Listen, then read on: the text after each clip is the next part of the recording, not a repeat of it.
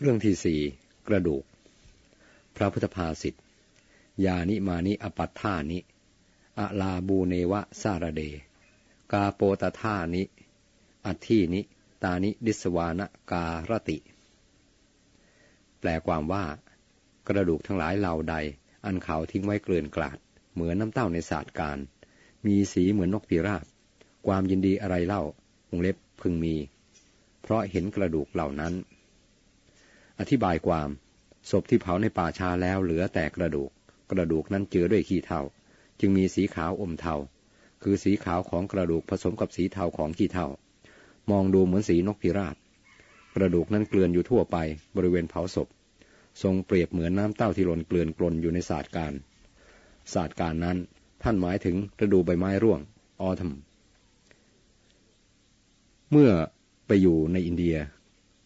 ข้าพเจ้าเคยสังเกตเห็นว่า เมื่อหมดหนาวแล้วก่อนความร้อนอันรุนแรงจะมาถึง ต้นไม้ก็เริ่มสลัดใบเก่าทิ้ง ไม่นานนักจะมีใบใหม่อันสวยงามขึ้นมา ขณะที่ร้อนจัดที่สุด ใบไม้กลับเขียวสดไปทุกต้น ผู้เขียน ในเชิงอัจฉบับแปลของมหามกุฏว่าฤดูในระหว่างฤดูฝนกับฤดูหนาว คือฤดูใบไม้ร่วง การเผาศพในอินเดียนั้นเผายังเปิดเผย คือนำไปในที่โล่งแจ้งแห่งใดแห่งหนึ่งแล้วเผา ที่ริมฝั่งแม่น้ำคงคาเมืองพาราณสี มีที่เผาศพหลายแห่ง เผากันมากไฟไม่เคยดับเลย เพราะมีศพมาเข้าคิวคอยเผาอยู่เสมอ เผาเสร็จกวาดกระดูก และขี้เถ้าบางส่วนลงแม่น้ำคงคาไป เชื่อว่าได้ขึ้นสวรรค์แน่ มีคนรับจ้างเผาศพ ดูเหมือนศพละห้ารูปี เท่ากับประมาณสิบสี่บาทของเงินไทย ฟืนนั้นเจ้าของศพต้องซื้อเองต่างหาก แต่มีขายอยู่ใกล้ๆนั่นเอง ได้ไปยืนดูการเผาศพหลายครั้งน่าสลดใจมาก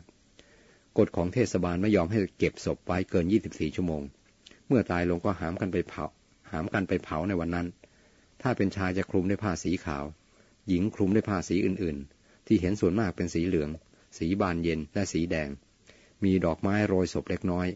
มีคนหามสี่คน ใช้ไม้ไผ่และฟากเป็นที่รองศพ ที่น่าสลดใจยิ่งกว่านั้นก็มี คือเอาศพวางพาดขวางเข้ากับสามล้อ คนนำศพนั่งเหยียดเท้ากรอมศพไป คนสามล้อก็ถีบไป ไม่มีใครสนใจ เห็นกันจนถือเป็นเรื่องธรรมดา ความตายในอินเดียเป็นเรื่องธรรมดาจริง ๆ พระพุทธภาษิตที่ยกไว้ข้างต้นนั้น พระศาสดาทรงแสดงแก่ภิกษุผู้เข้าใจผิดว่า ตนได้บรรลุมรรคผลแล้ว มีเรื่องย่อดังนี้ เรื่องอธิกมานิกะภิกษุ ได้สดับมาดังนี้ ภิกษุห้าร้อยรูป เรียนกรรมฐานในสำนักพระศาสดาแล้ว เข้าไปสู่ป่า เพียรพยายามบำเพ็ญสมณธรรมจนได้ฌานสำคัญตนว่าจิตของบรรพชิตถึงที่สุดแล้ว คือได้บรรลุมรรคผลชั้นสูงสุดแล้ว